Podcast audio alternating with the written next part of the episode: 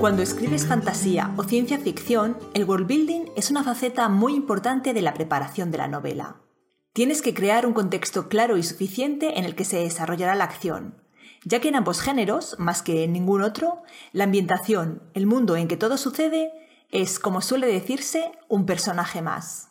Soy Natalia Martínez y te doy la bienvenida un martes más a Madera de Escritor, el canal de sinjania.com. Aquí hablamos de escritura, sin recetas ni trucos, porque nuestro deseo es invitarte a que tú mismo reflexiones sobre tu proceso de escritura y saques tus propias conclusiones. Tenemos también un blog en el que todas las semanas publicamos nuevos artículos. Te invito a que pases a conocerlo. Hoy vamos a hablar de world building, menuda palabrita, y de los problemas a los que te puede conducir si le dedicas demasiada atención. El world building tiene un peso tan importante que sin él el argumento no se comprendería, perdería gran parte de su interés e incluso no podría llegar a desarrollarse. Si te interesa el tema, ya le hemos dedicado un episodio en el que te contamos 7 cosas que debes saber acerca de crear mundos imaginarios. Sin embargo, cuando te pongas a trabajar en el mundo de tu novela, tienes que tener mucho cuidado porque se te puede ir de las manos y acabar metido de lleno en uno de los tres problemas a los que conduce un exceso de world building. Estos problemas son que fagocite la trama, que procrastines o que acabes escribiendo una saga. Te hablo con conocimiento de causa. Algunos alumnos del curso de novela y gran parte de los que nos escribís nos confeséis que lleváis meses trabajando en el mundo en el que sucederá vuestra novela. Ya sabes, has ideado razas, una religión y un sistema político.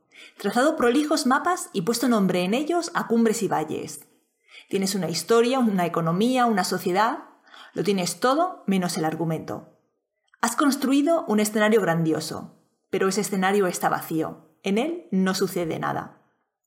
Cuando se te pregunta por el personaje y sus avatares, qué le sucederá, qué objetivos persigue o qué obstáculos deberás superar, no hay una respuesta precisa.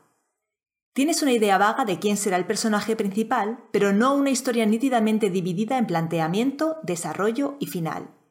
De hecho, casi nunca sabes cómo acabará la historia, lo cual, por otra parte, es un mal común, ya que muchos escritores confían en que el final aparecerá por sí solo a medida que escriban, aunque esto rara vez sucede así.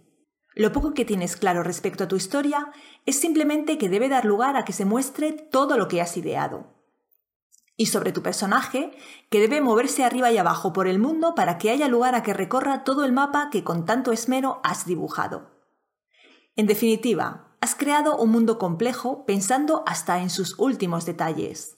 Pero el argumento, lo que sucederá en ese mundo ideado con tanto mimo, es tan solo un tenue hilo. Tan tenue que a menudo se rompe cuando se tira de él. Ten presente, sin embargo, que lo que importa de tu novela es la historia, el argumento, lo que le sucede a sus personajes.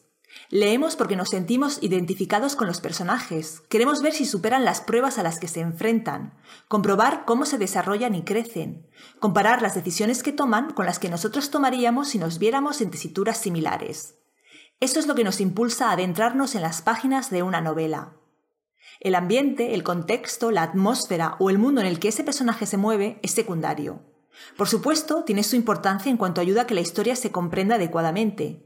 De hecho, la forma en que los mejores autores trabajan ambientes, atmósferas, contextos y mundos es uno de los signos de su maestría. Pero incluso así, el mundo es secundario. Nadie lee una historia solo por el lugar donde sucede. Por el contrario, la lee por lo que sucede. ¿Qué significa todo esto?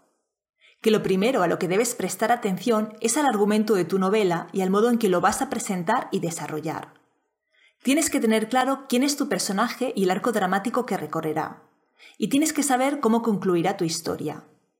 Así te asegurarás de que no existen incoherencias y de que todo cuanto suceda apunte desde el primer momento hacia el desenlace.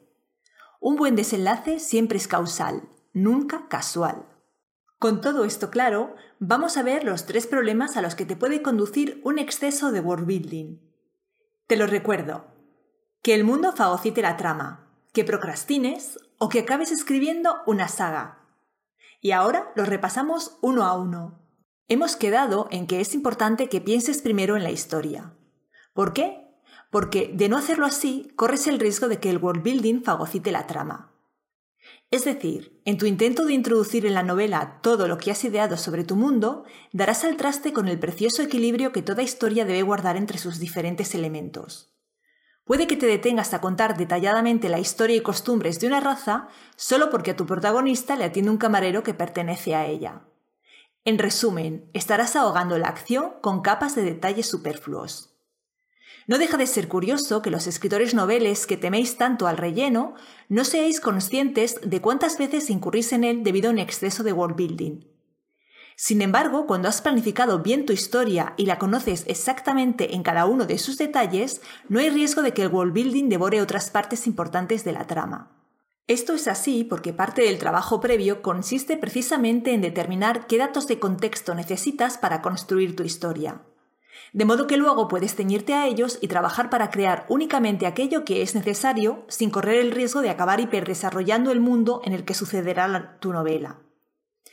Recuerda, el contexto de tu historia es tan solo un elemento más, y es suficiente con contar lo preciso de él para que la historia avance y se comprenda.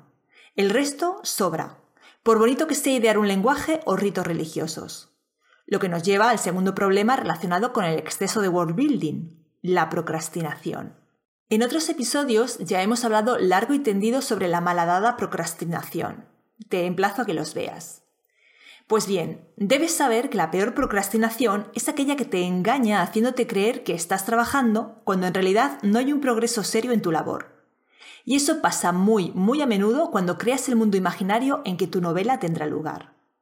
Cuando trabajas en el world building, te puedes decir a ti mismo que estás trabajando, Después de todo, estás invirtiendo horas y horas en idear detalles sobre el mundo, desde lo más evidente, como el paisaje, hasta lo más complejo, como la cultura y la sociedad de quienes lo habitan.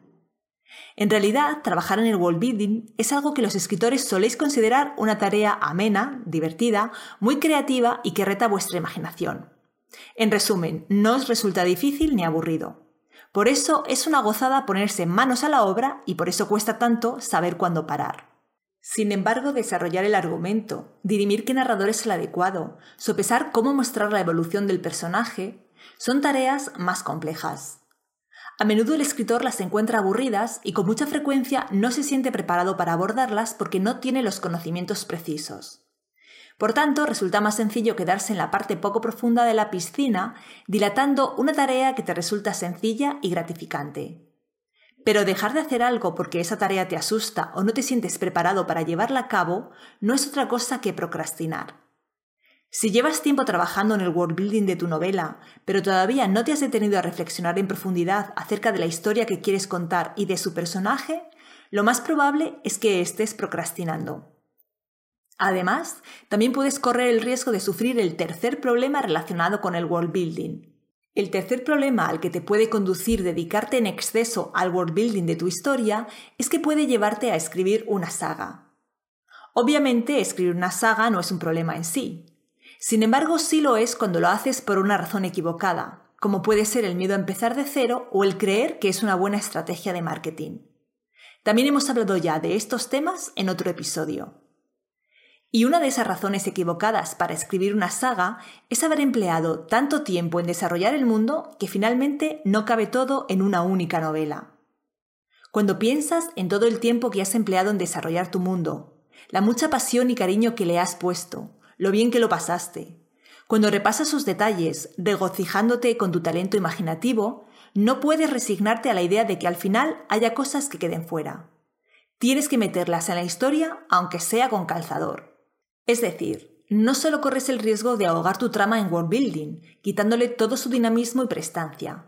Además, puedes ir un paso más allá y acabar por escribir una saga tan solo por tener ocasión de incluir todas las cosas que de otro modo se podrían quedar en el tintero. Lo malo de esta decisión es que como una saga tiene que ser concebida como tal desde el principio y tiene que realizarse un buen plan previo tanto para el conjunto como para cada parte en concreto, tu saga puede resultar floja una mera exhibición de un mundo, pero sin sustancia argumental. Para finalizar, lo que debes tener claro es que el contexto es solo una pieza más de la novela y no la más importante. No te lances a dedicar horas y más horas al world building. Antes bien, crea primero un plan previo sólido que te permita saber qué historia vas a contar y cómo, quién es tu personaje y qué rasgos debes darle. Ya sabes que en el curso de novela encuentras todas las claves para hacer un plan previo eficaz. En lo tocante al world building, este plan previo te ayudará a delimitar con exactitud qué contexto necesitas proporcionar para que tu historia se comprenda sin problemas y avance hacia su resolución sin digresiones. Con esto claro, cuando te pongas a trabajar desarrollarás lo que necesites y no más.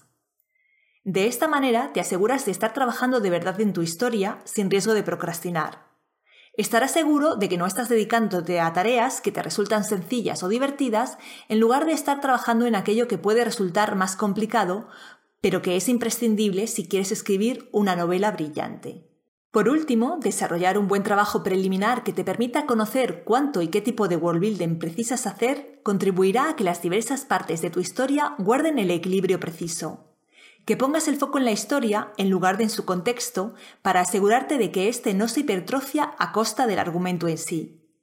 Y por supuesto que no acabes escribiendo una saga solo para tener ocasión de verter en ella los kilos y kilos de datos que acumulaste durante la fase de wall building y de los que te has encariñado tanto que no puedes permitir que queden enterrados para siempre en las profundidades de tus archivos de trabajo. Hemos llegado al final de este episodio. Espero que te haya resultado útil. Si es así, ya sabes, dale un me gusta, compártelo y suscríbete. ¿Quedamos de nuevo dentro de dos semanas? Para entonces estará listo el nuevo episodio en el que conversaremos sobre cómo usar la emoción para mejorar tu escritura. Hay estudios científicos que demuestran que al leer en nuestro cerebro se activan las mismas áreas que si estuviéramos experimentando de verdad lo que la historia nos cuenta. Si el personaje sufre, el lector sufre. Si siente miedo, el lector también. Cuando es dichoso, el lector lo imita. Por eso es tan importante saber cómo añadir emociones a tus obras, porque al incorporarlas estarás metiendo al lector en la historia, le estarás haciendo sentir lo mismo que tus personajes sienten. ¿Se te ocurre un método mejor de enganchar al lector y hacer que desees seguir leyendo? De todo esto hablaremos dentro de dos semanas. Hasta entonces ya sabes que puedes seguir repasando recursos y técnicas de escritura en el blog. Nos vemos allí.